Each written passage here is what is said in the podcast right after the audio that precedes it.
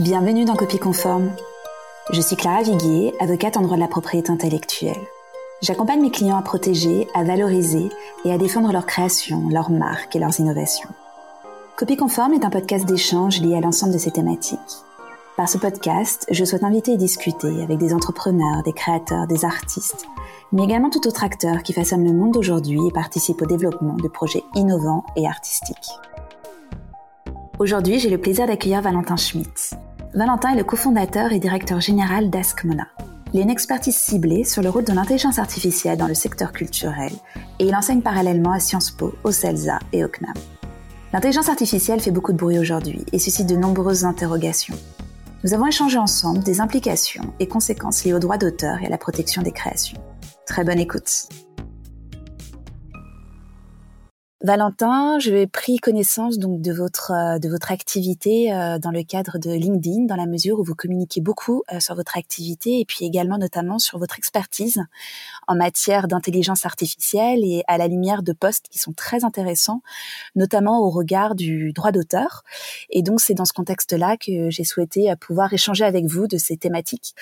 Tout d'abord, avant de commencer notre interview, est-ce que vous pourriez brièvement vous présenter, présenter vos différentes activités et puis euh, les décrire euh, voilà à la lumière de justement de notamment de notre euh, échange d'aujourd'hui. Bah, merci Clara, merci pour l'invitation. Évidemment, moi ça me plaît beaucoup de, de, participer à cet épisode de podcast de Copie Conforme. Alors moi je m'appelle Valentin Schmitt et je suis cofondateur d'une société qui s'appelle Askmona. Askmona, on crée des solutions d'intelligence artificielle à destination des institutions culturelles et ça passe principalement euh, par la forme de chatbots, donc d'outils conversationnels qui permettent de, rapprocher euh, les institutions de leur public. À côté de cette activité, je me suis intéressé en fait au lien qui peut exister entre l'intelligence artificielle et la culture en général et l'art en particulier. Et dans ce cadre, euh, j'ai mené une série de cours, notamment à Sciences Po, au CELS1 et aux Arts et Métiers, sur le sujet spécifique de l'intelligence artificielle appliquée à la culture, à la création et aux industries euh, créatives. Dans ce cadre également, j'ai écrit un livre avec euh, Marion Carré autour euh, du sujet de l'art et de l'intelligence artificielle qui s'appelle Propos sur l'art et l'intelligence artificielle. Et depuis quelques mois, avec l'explosion des technologies d'art génératif ou enfin d'intelligence artificielle générative appliquée au domaine de l'art. Euh, je m'intéresse principalement à ces questions, j'utilise euh, ces outils, je fais pas mal de veille sur le sujet et j'essaye de publier autant que faire se peut sur euh, les réseaux mes découvertes et mes recherches. D'accord. Super. Euh, donc aujourd'hui, donc nous allons parler donc de l'intelligence artificielle avec toutes les applications concrètes que nous pouvons avoir, notamment au regard des problématiques qui ont donc au droit d'auteur. Et euh, l'épisode va vraiment être consacré sur cette notion de prompt art. Est-ce que vous pourriez peut-être décrire ou définir qu'est-ce que le prompt art et donner des exemples concrets donc liés à cette, euh, on va dire à cette discipline? Le prompt art, c'est une partie ou un champ euh, d'exploration de l'IA générative. L'intelligence mhm. artificielle générative, c'est une façon de considérer cette technologie d'intelligence artificielle pour pouvoir générer des choses. Ça peut être générer du texte, générer des images, générer du son, générer du code, euh, générer euh, de la vidéo. La génération, en fait, c'est euh, cette nouvelle exploration, de nouveau champ d'application de l'intelligence artificielle. Et dans ce champ d'application, il y a quelque chose qu'on appelle le prompt art, qui est cette capacité à pouvoir créer des images, du son, des vidéos ou des, euh, des sculptures ou, euh, ou des représentations 3D à partir d'un texte. Donc, prompt art, c'est le, ce mot prompt, c'est comme sur un prompteur. Il suffit d'écrire un texte pour pouvoir avoir une représentation qui vient, qui vient être générée. Comment ça fonctionne techniquement? Alors, pour l'utilisateur, c'est très simple. Il suffit, il vous suffit d'écrire un, bout de texte.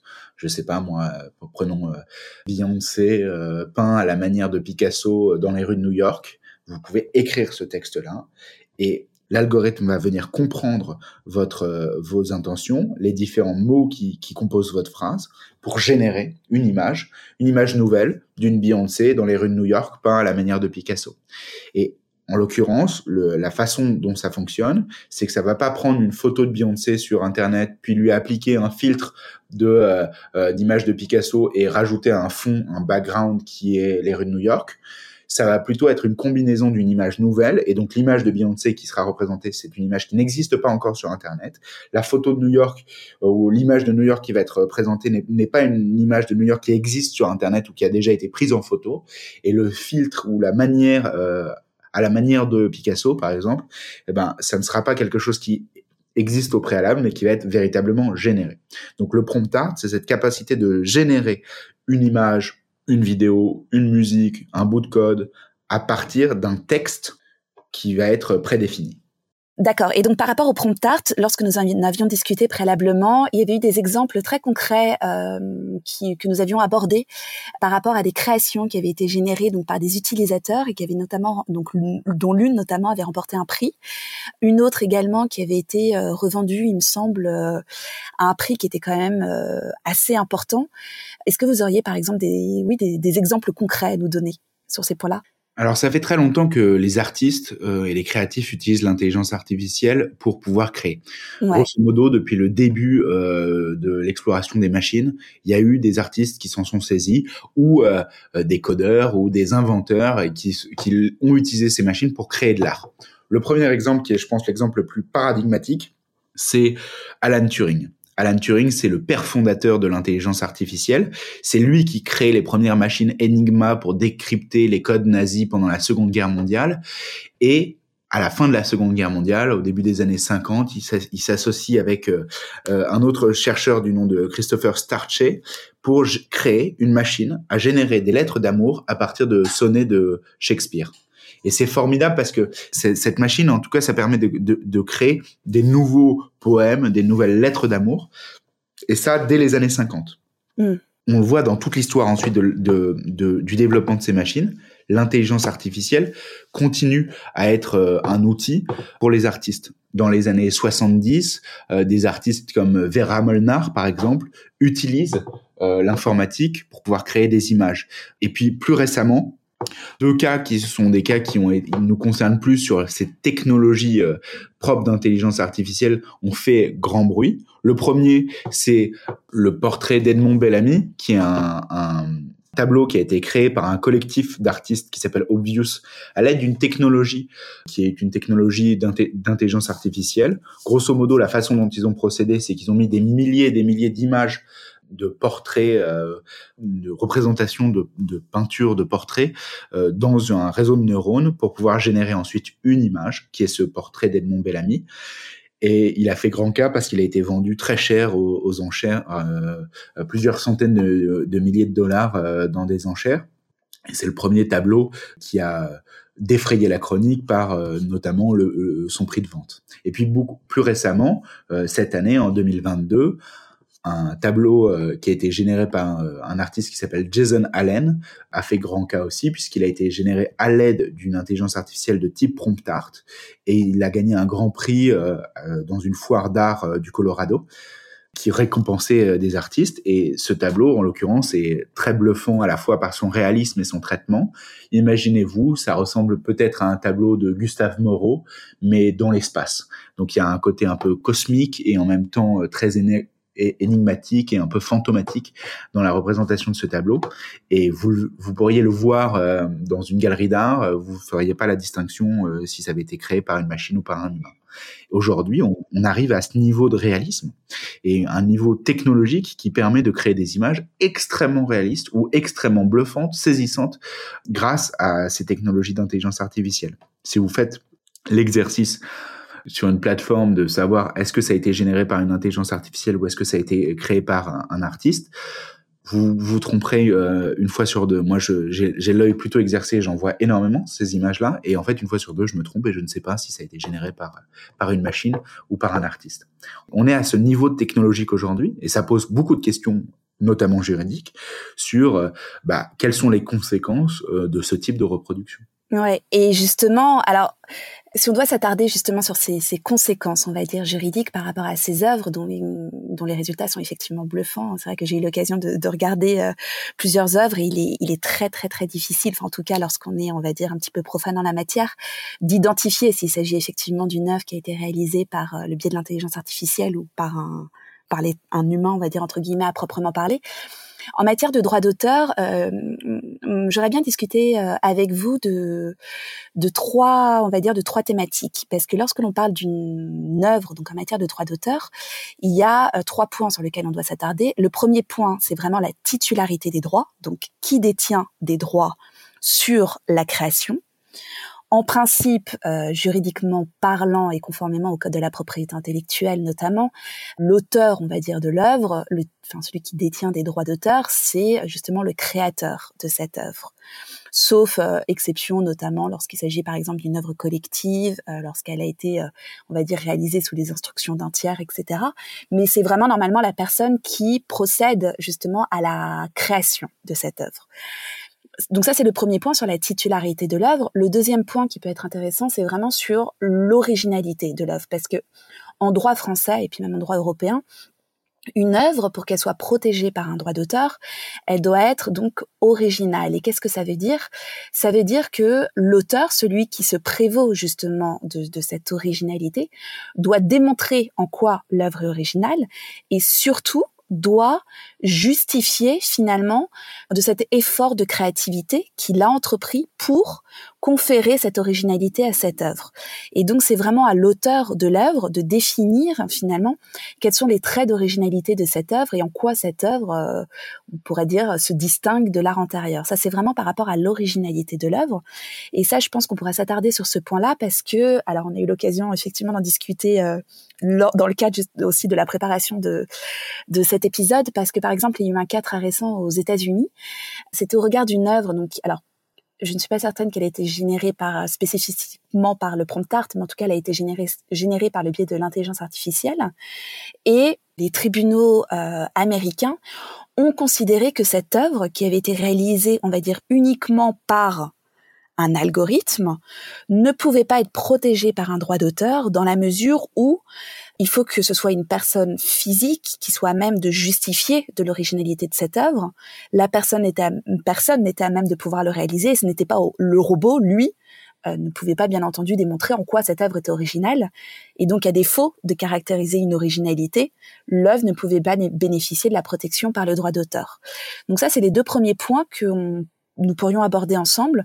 Et puis par la suite, et ça c'est, je pense que ça risque de, d'entraîner, on va dire, peut-être quelques difficultés dans un avenir, euh, peut-être à moyen, proche ou moyen terme, ce regard peut-être des atteintes, et au regard peut-être de, de pratiques contrefaisantes dans la mesure où lorsque l'on génère une œuvre par le biais notamment du prompt art. Cette œuvre est générée, euh, vous me direz, hein, bien entendu, c'est d'un point de vue technique, euh, je suis pas suffisamment précis sur ces points-là, mais cette œuvre est générée par le biais de, sur le fondement de, de, de multiples images, etc., et de multiples données. Et donc, quelle est la part de d'atteinte au regard de ces images? Est-ce que on va considérer qu'il pourrait y avoir contrefaçon au regard d'œuvres préexistantes qui sont d'ores et déjà protégées par un droit d'auteur? Donc voilà, on va dire peut-être sur les trois niveaux euh, de discussion que nous pourrions avoir. Donc si on revient déjà sur le premier point, sur la titularité des droits, à votre sens, voilà, qu'est-ce que nous pourrions dire sur qui détient des droits finalement sur une œuvre qui est générée par euh, notamment par le prompt art? Est-ce que c'est l'utilisateur ou est-ce que ça va être euh, peut-être la société qui aura procédé au développement de, ce, de, ce, logiciel, enfin en tout cas ce qui aura permis à l'utilisateur de réaliser cette œuvre? Alors, on est face à un problème juridique aujourd'hui puisque ces technologies, elles n'existaient pas il y a quelques années et le droit a du mal, je pense, à anticiper euh, les évolutions technologiques. Et aujourd'hui, on est dans un, dans un problème où, évidemment, il y a, plusieurs euh, euh, possibilités de déterminer qui est titulaire de, de ces, de ces œuvres. Par exemple, je reprends mon exemple du début, euh, une photo de Beyoncé à New York peinte par Picasso. Si j'écris ça dans un dans un dans un algorithme de prompt art ou dans, une, application qui me permet de générer ces images là, la façon dont, dont on peut considérer la, chose, c'est peut-être que c'est moi qui suis imaginatif et qui ai écrit ce texte-là, qui pourrait disposer de l'œuvre et qui pourrait être titulaire de l'œuvre. L'autre façon de le considérer, c'est que la personne qui a fait le travail et qui dispose de la propriété intellectuelle de ce travail, c'est le créateur de l'algorithme. Et en l'occurrence, ça peut être euh, la société qui m'a proposé euh, cette application-là de prompt art. Et donc, du coup, on peut considérer que c'est la société qui produit l'algorithme ou qui me met à disposition ça. On a une troisième euh, euh, possibilité aussi, c'est de se dire que Beyoncé, qui est représentée sur cette image-là, a des droits aussi sur l'œuvre puisque euh, c'est son image à elle que je vais utiliser. Même si c'est une image qui n'existe pas, c'est son image à elle qui va être représentée. Et puis enfin, on pourrait penser que les, ayants droit Picasso viennent me dire, bah non, en fait, comme c'est dans le style de Picasso et que vous avez utilisé dans la base de données des images de Picasso, ben nous sommes en partie titulaires de cette œuvre-là. Et donc, on est dans un problème où on ne sait pas qui est propriétaire de l'œuvre ou qui devrait être, en tout cas juridiquement et, et même, euh, même, je dirais, de manière éthique, qui devrait être propriétaire de cette œuvre. En l'occurrence, aujourd'hui, la fonction de la propriété, euh, si on, on passe sur cet exemple-là, ça va dépendre très fortement de euh, l'application que je vais utiliser. Si par exemple j'utilise euh, le logiciel qui s'appelle Open, euh, qui s'appelle DALI, qui est développé par une société américaine qui s'appelle OpenAI, ce, ce logiciel DALI, eh ben il appartient à OpenAI et toutes les œuvres générées par DALI appartiennent à OpenAI et elles hmm. appartiennent complètement à OpenAI. Donc ils sont propriétaires de l'intégralité des œuvres. Ils ont, ils l'ont mis dans leurs conditions d'utilisation. Si j'accepte les conditions d'utilisation de leur euh, de leur logiciel, ben j'accepte qu'ils sont propriétaires de toutes les œuvres et que j'en ai un usage, que je peux diffuser ces, ces œuvres sur les réseaux, mais qu'ils en sont complètement propriétaires. Ouais. Donc pour éviter vraiment toute difficulté par la suite, c'est vrai que finalement euh, ils ont ils ont vraiment encadré ça d'un point de vue purement contractuel dans les conditions générales. Tout à fait, mais moi ça me pose problème. Le fait qu'ils le fassent de cette manière-là, je trouve que ce n'est pas justifié. Je vais prendre un parallèle pour essayer de bien faire comprendre comment ça fonctionne euh, le prompt art et pourquoi la question de la propriété de l'œuvre est problématique. Pour moi, l'intelligence artificielle, c'est un outil. C'est un outil comme n'importe quel autre outil et qui peut être utilisé de la même façon que n'importe quel autre outil. À chaque fois qu'on crée une œuvre, toute œuvre euh, de l'esprit n'est pas un esprit projeté, c'est toujours une œuvre qui peut être réalisée à travers la médiation d'outils. Vous utilisez un pinceau pour pouvoir peindre un tableau, vous utilisez un appareil photo pour pouvoir prendre une photographie. Et donc, vous utilisez toujours un outil, vous utilisez toujours un appareil. Prenons l'exemple de la photographie. La photographie, c'est la génération d'une image à partir de lumière. C'est comme ça que ça fonctionne, la photo. Bah, ces technologies de prompt art, c'est la génération d'une image à partir d'un texte.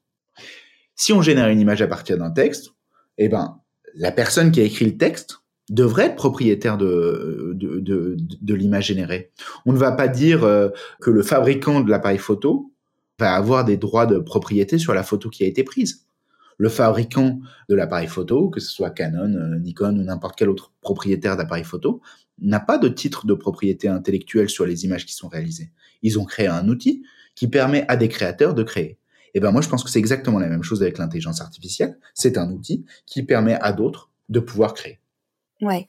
Et donc ça rejoint euh, un petit peu le débat que nous avions pu avoir donc dans le cadre de la préparation de cette euh, de cet épisode euh, par rapport également à l'originalité, dans la mesure euh, où vous me disiez que euh, voilà, on, lorsque l'on crée une œuvre par le biais donc de, de, notamment par le biais du prompt art, finalement, ça, ce n'est qu'un outil et c'est nous qui sommes à l'origine de la création de cette œuvre et nous utilisons ce, ces algorithmes comme oui effectivement comme un outil qui va nous permettre de créer ces éléments. Mais par exemple, euh, si nous devons nous fier donc à cette fameuse décision qui avait été rendue aux États-Unis, qui, dans la mesure où là, il s'agissait d'une création qui avait été vraiment réalisée uniquement par, il n'y avait pas de, de d'humain qui était derrière la réalisation de cette création.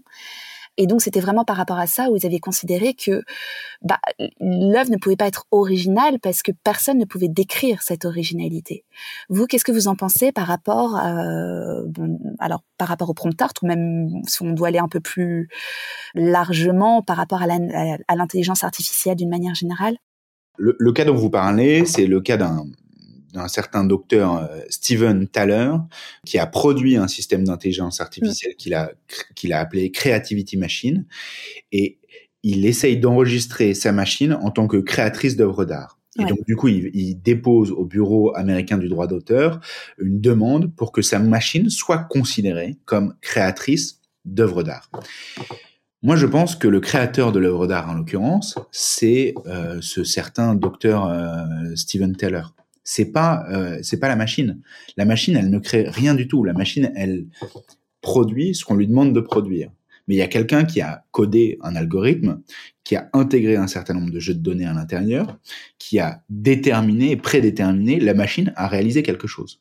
Et donc, en l'occurrence, dans son procès, il essaye de, de, de, pouvoir dire que sa machine est créatrice. Mais pour moi, la machine, elle est jamais créatrice. Il y a un humain qui vient créer. La machine, elle est productrice. Mais comme un appareil photo est producteur d'images, en fait, un appareil photo, à partir du moment où vous cliquez sur le bouton, ça va venir produire une image. Il y a une activité qui peut être numérique ou analogique pour créer une image. Et ben la machine euh, et l'algorithme, c'est exactement la même chose. En fait, elle est productrice, mais elle n'est pas créatrice. Et donc, du coup, je, je ne dirais pas que euh, il existe des images créées uniquement par des intelligences artificielles. Il y aura toujours un humain derrière. Et il y aura mmh. un ou plusieurs humains. Dans le cas de Steven euh, Taylor, bah, c'est un humain qui a créé la machine pour pouvoir générer un certain nombre d'œuvres.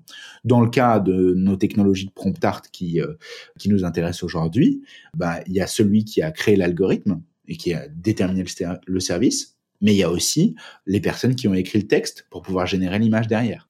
Et est-ce que vous avez eu connaissance de, de litiges, alors pas nécessairement de litiges, on va dire des procédures contentieuses, mais en tout cas de, oui, de litiges qui ont pu avoir lieu sur, alors soit par rapport à la titularité des droits des personnes qui voulaient, euh, qui ne sont pas entendues euh, sur le fait de savoir de, voilà, qui pouvait être à l'origine ou en tout cas qui pouvait être considéré comme créateur, ou même euh, sur, voilà, euh, sur le, ces notions d'œuvres qui avaient pu être réalisées par rapport à l'originalité de ces œuvres. Oui, alors en ce moment, il y a pas mal de, il y a justement pas mal de, de cas qui arrivent notamment devant les tribunaux américains. En France, on a moins de cas qui arrivent pour l'instant. Je pense que ça arrivera à terme, mais devant les tribunaux américains, c'est un, c'est un bon, euh, c'est un, un bon observatoire en tout cas pour comprendre comment est en train de se faire une opinion juridique sur le sujet. Je, veux, je peux citer deux, deux cas qui sont deux cas assez différents.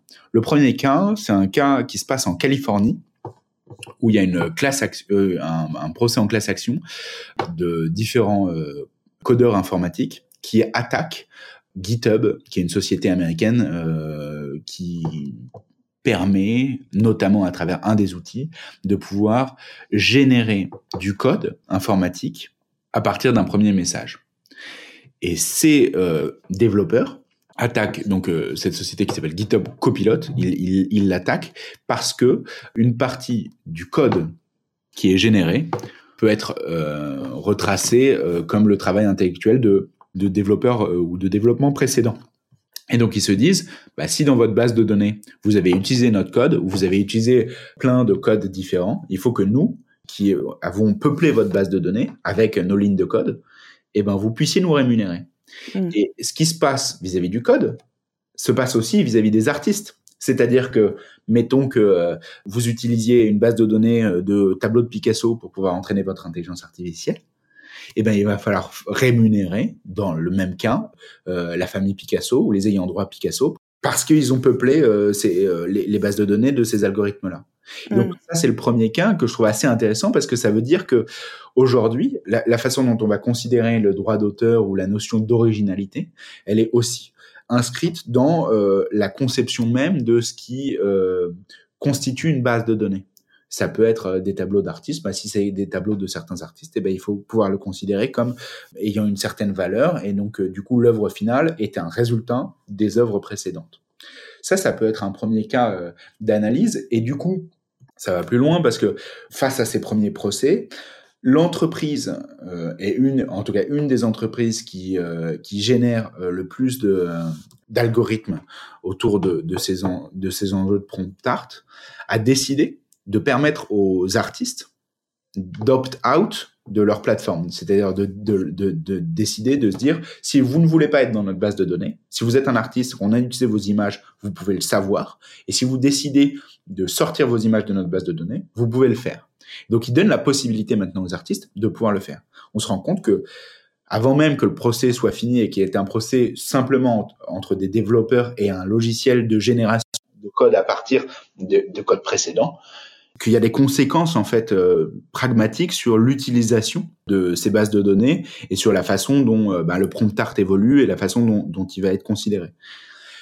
Donc ça c'est un, des premiers cas euh, que je trouve assez assez parlant parce que je me dis ben ça y est les procès les procès commencent mais ils sont pas terminés il n'y a pas de décision juridique forte là-dessus et en même temps eh ben ça entraîne déjà un shift dans la façon dont les outils sont même conçus. Ouais. Et le, deuxième exemple? Le deuxième cas dont je voulais vous parler, c'est le cas d'un artiste new-yorkais qui s'appelle Chris Castanova. Et cet artiste a obtenu un copyright pour son roman graphique dont euh, les images sont générées grâce à une intelligence artificielle. Il a utilisé un outil qui s'appelle Midjourney, qui est un outil de prompt art, pour générer des images et générer ses créations. Et au moment de sa demande de dépôt de copyright, il a indiqué que il a généré ces images grâce à ce logiciel d'intelligence artificielle. Et l'office en charge du copyright, l'office fédéral en charge du copyright à New York, a validé le dossier sans poser de questions. Hmm. Ce que ça soulève, ce cas-là, c'est que c'est pas un procès, donc il n'y a pas un procès à proprement parler, mais il y a une autorisation qui a été donnée par un État, par l'État de New York en l'occurrence, la, question que ça pose ici, c'est est-ce que l'officier euh, qui a été en charge d'approuver le copyright, il a saisi la nature de la demande, est-ce qu'il a compris ce qu'il faisait ou est-ce qu'il n'a pas compris vraiment euh, l'enjeu technologique derrière? Donc, est-ce que c'était conscient ou pas de la part de, de la part de, de, l'office euh, de New York en charge du copyright? Et le deuxième question, c'est si c'est conscientisé et si c'est si c'est une action consciente, Qu'est-ce que ça veut dire? Est-ce que ça veut dire que bah, du coup on peut obtenir un artiste peut obtenir un copyright sur une œuvre qu'il a générée à l'aide d'une intelligence artificielle et peut dire bah voilà grâce à cette machine j'ai généré cette œuvre là maintenant je peux avoir un copyright dessus et je peux pouvoir protéger mon travail et mon œuvre autour de ça. Et ça, ça, ça, nous pose une question, c'est est-ce que les, les personnes donc, qui écrivent le texte euh, dans ces logiciels de prompt art sont des artistes et peuvent être protégés au titre soit du copyright, soit du droit d'auteur, euh, si on prend un cas plus euh, franco-français ou européen. Oui, c'est très intéressant. Bah, effectivement, c'est vrai que par la suite, en tout cas, ça pourrait peut-être servir de précédent et affaire à suivre, à savoir s'il y aura peut-être éventuellement... Euh, des discussions sur ce point. Là, justement, donc il y a, il y a cette euh, subtilité au regard de donc qui détient donc des, des, des droits sur les œuvres qui sont générées par euh, par les biais de, de cet outil. Et si on doit s'attarder par rapport aux atteintes, dans la mesure où bah, on crée une œuvre à partir de justement euh, de, de une œuvre qui est générée sur le fondement de, de de tout un tas de, de données qui reposent justement sur, euh, sur d'autres œuvres qui sont, elles, éventuellement protégées par un droit d'auteur. Est-ce que vous avez eu euh, écho, euh, je ne sais pas, peut-être de litiges qui ont pu porter sur ce point-là, ou des ayants droit ou même des auteurs hein, d'œuvres originales ont considéré que des œuvres qui avaient été générées par le biais des prompt art étaient de nature à porter atteinte à leur droit d'auteur dans la mesure où bah, les utilisateurs ne demandaient pas nécessairement leurs autorisations et que finalement, euh, ils pouvaient voir qu'il y avait des, des, adaptations qui étaient réalisées de manière peut-être illicite de leur création originale. Tout à fait. Il y a déjà des premiers cas d'artistes qui se plaignent de ça. Alors ils s'en plaignent pas encore devant les tribunaux ou pas assez, mhm. peut-être, euh, ou, peut-être que j'ai pas vu assez de cas là-dessus. Mais en tout cas, il y a déjà des auteurs qui sont qui en parlent et des artistes en tout cas qui en parlent. Un, un des artistes qui euh, qui en parle le plus, c'est un artiste qui s'appelle Greg Rutowski. Euh, c'est un artiste qui est très populaire parce que, euh, alors, c'est un artiste qui fait des œuvres plutôt digitales et qui utilise un style de peinture plutôt classique pour créer des espaces euh, euh plutôt de l'ordre de la fantaisie. Donc, euh, du coup, euh, il a travaillé notamment autour de l'univers de Donjons et Dragons ou des cartes magiques, tout cet univers fantasy. Et il est très populaire sur Internet parce que justement, il y a des grosses communautés de personnes qui sont fans de ses œuvres. Ces œuvres, elles sont digitales, donc elles sont elles, elles, existent en ligne et elles sont facilement du coup récupérables par des algorithmes pour pouvoir nourrir des jeux de données. Et au courant du mois de septembre et d'octobre, lorsqu'on regardait sur les logiciels de prompt art que sont euh, Midjourney et Dali, ce qui était le plus utilisé comme style et ce qui, euh, quel était l'artiste qui était le plus demandé en termes de style, c'était Greg Grutowski. Plus que Picasso, plus que euh, Monet, plus que n'importe, plus que Van Gogh, l'artiste le plus utilisé, c'était cet artiste qui est polonais, qui s'appelle Greg Grutowski, qui est pas très connu du grand public, mais qui est très connu par une petite communauté. Et lui, en fait, ça lui a posé énormément de problèmes parce que aujourd'hui, lorsqu'on tape son nom dans Google, il y a énormément d'œuvres qui sortent et on ne sait pas si c'est ses œuvres à lui ou si c'est des œuvres qui ont été générées par intelligence artificielle qui copiaient son style. Mmh. Ah oui, d'accord. Il pose lui-même un problème d'authentification, parce que comme il crée énormément d'œuvres par lui-même, euh, mais de manière digitale, mais il en a créé quand même beaucoup, eh ben pouvoir aujourd'hui authentifier ce qui est l'ordre de son travail et ce qui est l'ordre de travail d'une machine, il n'arrive plus à le distinguer. Donc il est obligé de faire un inventaire de l'intégralité de ses œuvres et de pouvoir voir euh, qu'est-ce qui euh, qu'est-ce qui est distinguable ou pas dans toutes les œuvres qui sortent. Et Internet maintenant est rempli d'images à la manière de Greg Rutowski, ce qui, pose, ce qui lui pose lui un véritable problème parce que c'était évidemment un artiste, mais c'était aussi un artiste qui commercialisait une partie de son travail, notamment pour des sociétés que j'ai citées, Donjons et Dragons, Magic, mm. ce genre de choses, qui payaient son travail d'illustrateur. Et donc aujourd'hui, ils peuvent ne pas payer son travail d'illustrateur, faire appel à une machine pour pouvoir générer une œuvre qui ressemble à son travail à lui. Et donc ça pose un vrai problème de, ça pose un vrai problème d'originalité en l'occurrence là, puisque c'est tout son jeu de données qui a été utilisé pour pouvoir nourrir l'algorithme, et derrière, euh, bah, derrière il n'y a pas de derrière il y a pas il y, a, pas de rétribution de son de son travail. Donc le cas que je citais tout à l'heure de fait de pouvoir opt out de ces systèmes, de pouvoir sortir euh, des images d'une base de données, de pouvoir dire je suis tel artiste et je refuse que mes images soient utilisées pour pouvoir entraîner tel algorithme. C'est déjà un premier cas et une première façon de pouvoir répondre à ces problèmes. C'est c'est l'industrie qui précède même euh, les litiges possibles en disant bah vous avez cette possibilité de vous retirer de, nos bases de données. C'est un une première possibilité de, euh, de réponse de l'industrie.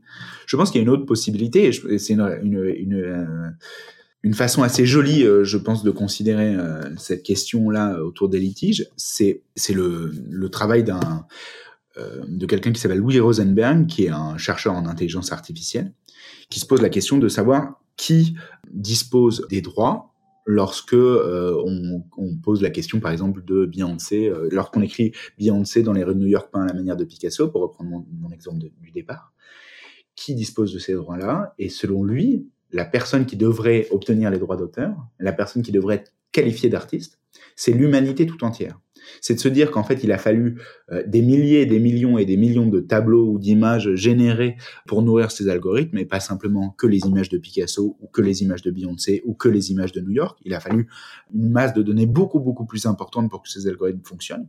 Et donc, c'est les images de tout le monde, en fait. C'est toutes les images qui ont été produites et diffusées. Et donc, il faudrait que l'intégralité de l'humanité soit considérée comme le créateur, puisque c'est eux qui ont peuplé, en fait, c'est nous, l'humanité, qui a peuplé ce jeu de données. Euh, mondiale qui est utilisée ensuite par ces algorithmes pour pouvoir générer une œuvre. Donc, c'est une façon très extensive de, répondre à la question, mais de se dire, bah, à la place de cibler auteur par auteur en disant, bah, le cas de Greg Grutowski, c'est problématique puisqu'il perd une partie de la propriété de ses œuvres, mais de se dire, bah, c'est pas que Greg Grutowski qui perd ses œuvres, ou c'est pas que Beyoncé, ou c'est pas que Picasso, ou c'est pas que l'architecte euh, qui a créé euh, tel bâtiment à New York.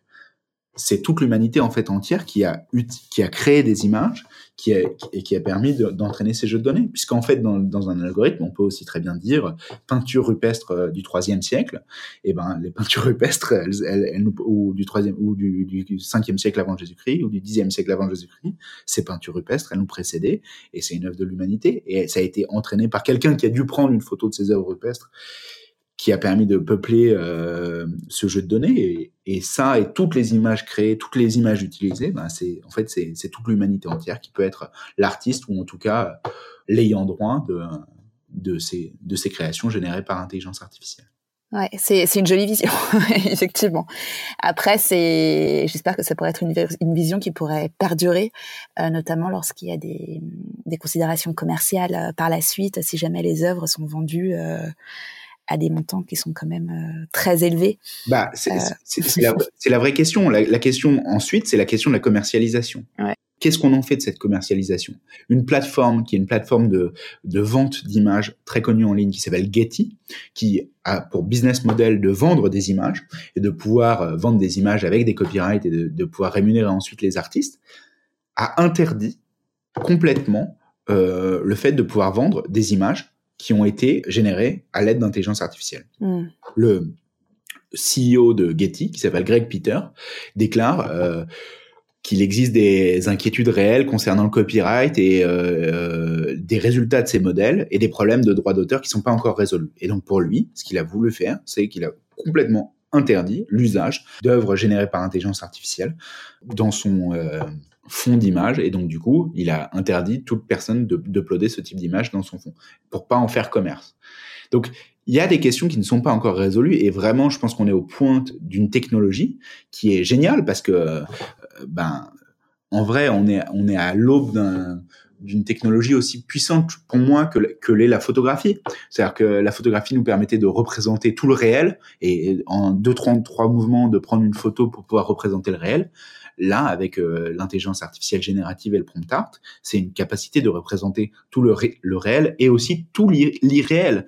Donc, on a un, cas d'usage énorme. On peut tout représenter grâce à l'intelligence artificielle. Maintenant, il faut savoir comment on va le réguler. Et, le droit arrive toujours dans un temps deux après l'invention technologique. Il faut pouvoir comprendre les bons modèles et les bons cas d'usage pour pouvoir le faire. Et je pense qu'une bonne piste, c'est aussi de s'inspirer de ce qui s'est passé avec la photographie. On peut se dire que un appareil photo, c'est un outil. Ben, pour moi, un algorithme, c'est un outil au même titre qu'un appareil photo l'est. Ouais.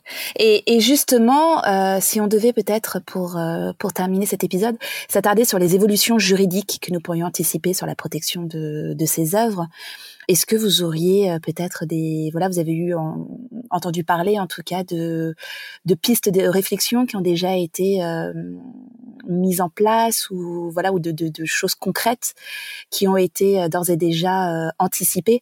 Je sais qu'à ce stade, alors bon, c'était euh, un rapport aujourd'hui qui date de 2020, mais il y avait le Conseil supérieur de la propriété littéraire artistique, donc le CSPLA, qui s'était euh, déjà, euh, comment on va dire, qui, qui avait déjà euh, étudié, on va dire, les, les, les, problématiques dans cette discipline. Mais est-ce que vous auriez, voilà, eu écho de d'autres, d'autres choses euh, sur les évolutions juridiques euh, en la matière? Ben, le droit est assez mouvant et en tout cas tout le monde euh, essaye de, de se dire comment réglementer l'affaire. Il y a des réglementations qui sont très différentes en fonction des zones géographiques. Mmh. Aux États-Unis, euh, depuis 2016, ils ont une politique autour de la réglementation sur les sujets d'intelligence artificielle de se dire il faut penser le moins de réglementation le moins de régulation possible. Dès qu'il y a une euh, capacité de pouvoir rattacher des cas d'usage à d'autres droits précédents, il faut le faire. Et donc, du coup, il ne faut pas créer de nouvelles lois, il ne faut pas voter de nouvelles lois autour de ce sujet-là. Il faut pouvoir rattacher ça autour de, de, de choses qui existent précédemment. Par exemple, euh, lorsqu'on parle d'intelligence artificielle sur des enjeux de drones et de drones autonomes, eh ben, il faut, le, il faut le, rattacher à la réglementation sur l'aviation l'aviation militaire ou l'aviation civile. De la même façon, sur la question euh, de, de la génération par intelligence artificielle, ils ont résolu ça assez facilement en disant qu'il y avait une question de copyright et que le copyright, c'était la personne qui avait créé la machine qui disposaient du copyright et euh, parce que c'est dans leurs conditions générales d'utilisation et donc du coup c'est comme ça que ça, ça, se fait. En Europe, on a une façon un peu différente euh, d'aborder la question et on essaye d'être un peu plus prudent sur euh, la manière dont on va réglementer les choses vis-à-vis des, futures évolutions technologiques.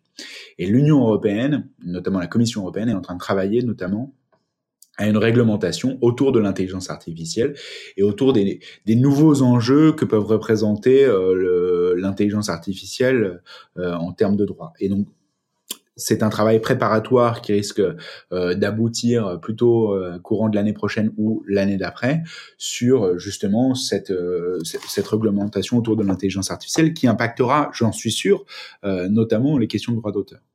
Et puis, au niveau français, et le, le, le droit national s'en saisit aussi. On a eu une stratégie euh, en 2017-2018 qui s'appelait euh, France Qui avait été portée par un député qui était Cédric Villani autour de ces sujets-là, de l'adaptation du droit euh, et l'adaptation de la législation autour des enjeux d'intelligence artificielle. Pour l'instant, ça reste pas lettre morte, mais c'est plutôt autour d'études spécifiques que de projets de loi réels. Mais je suis persuadé que l'impact de l'Union européenne aura forcément des conséquences sur euh, l'adaptation de notre réglementation nationale. Et le rapport du CSPLA en fait partie, c'est-à-dire qu'il faut commencer dès aujourd'hui à anticiper comment pouvoir mmh. intégrer la notion d'originalité, par exemple, à une œuvre qui a été générée à l'aide d'une machine à l'aide d'une intelligence artificielle. Et je pense que là, alors moi si je suis je suis pas je suis pas le, le régulateur et je, je, je vote pas les lois et je suis pas juge non plus, mais en l'occurrence, je pense qu'une bonne façon de considérer les choses, c'est de les considérer pour ce qu'elles sont.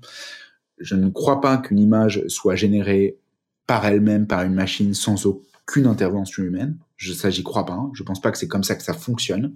Donc, techniquement, si ça ne fonctionne pas comme ça, il faut pas non plus mythifier l'intelligence artificielle pour dire ah ben euh, euh c'est euh, c'est de l'ordre euh, du magique et les intelligences artificielles ont une conscience, elles vont pouvoir créer des choses, elles vont pouvoir disposer d'une singularité technologique. Moi, je crois pas du tout à cette thèse-là.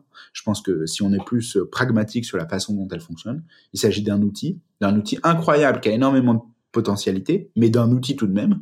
Et cet outil, il faut pas réglementer pour l'outil, mais plutôt l'usage qu'on fait de cet outil-là. On va pas réglementer le marteau. En revanche, on va réglementer la façon dont une personne peut utiliser le marteau s'il tape sur la tête de quelqu'un. Et eh ben, c'est pareil avec l'intelligence artificielle. Je pense qu'il faut pas réglementer l'intelligence artificielle en elle-même, mais plutôt les usages qu'on peut en faire. Ouais, c'est, je suis complètement sur ce point-là. Effectivement, c'est pas nécessairement, euh, de toute façon, euh, déjà on a déjà des, un droit qui est quand même euh, suffisamment, on va dire, solide et complet en la matière. Et puis c'est vraiment ce, voilà, faire usage de toutes les dispositions qui, qui figurent déjà dans le code de la propriété intellectuelle, et puis également toute la réglementation, on va dire plus européenne, et puis faire une stricte application par rapport au à ces problématiques-là et considérer effectivement que l'intelligence artificielle est un outil qui nous sert de d'intermédiaire, on va dire, et que finalement c'est vraiment euh, il y a une personne physique qui est présente lors de la création de cette euh, de la réalisation en tout cas qui en est faite, et puis par la suite euh, réglementer l'ensemble, soit d'un point de vue contractuel ou plus par des mesures, on va dire, d'ordre public. Merci beaucoup en tout cas pour cet échange qui était vraiment très intéressant. J'ai appris beaucoup de choses. J'étais ravie d'échanger avec vous de toutes ces problématiques et puis donc affaire à suivre, notamment, euh, si je comprends bien, notamment au regard, euh, d'un point de vue, on va dire, au regard de la législation européenne. Voilà. Bon bah merci beaucoup en tout cas, Valentin, pour euh, pour votre temps et puis pour cet échange. Merci Clara, merci pour l'invitation. Et puis moi, j'invite euh, les auditeurs, s'ils sont intéressés par les sujets euh, d'intelligence artificielle et de création, à me suivre euh, notamment sur, sur LinkedIn où je partage la plupart de mes découvertes ou de, de, mes sujets de veille. Et puis s'ils sont intéressés pour aller plus loin, à peut-être se procurer le livre Propos sur l'art et l'intelligence artificielle, dans lequel j'évoque en, en, partie avec Marion Carré notamment les, les enjeux liés à euh, à la réglementation, à la régulation euh, du, droit d'auteur à l'heure de l'intelligence artificielle.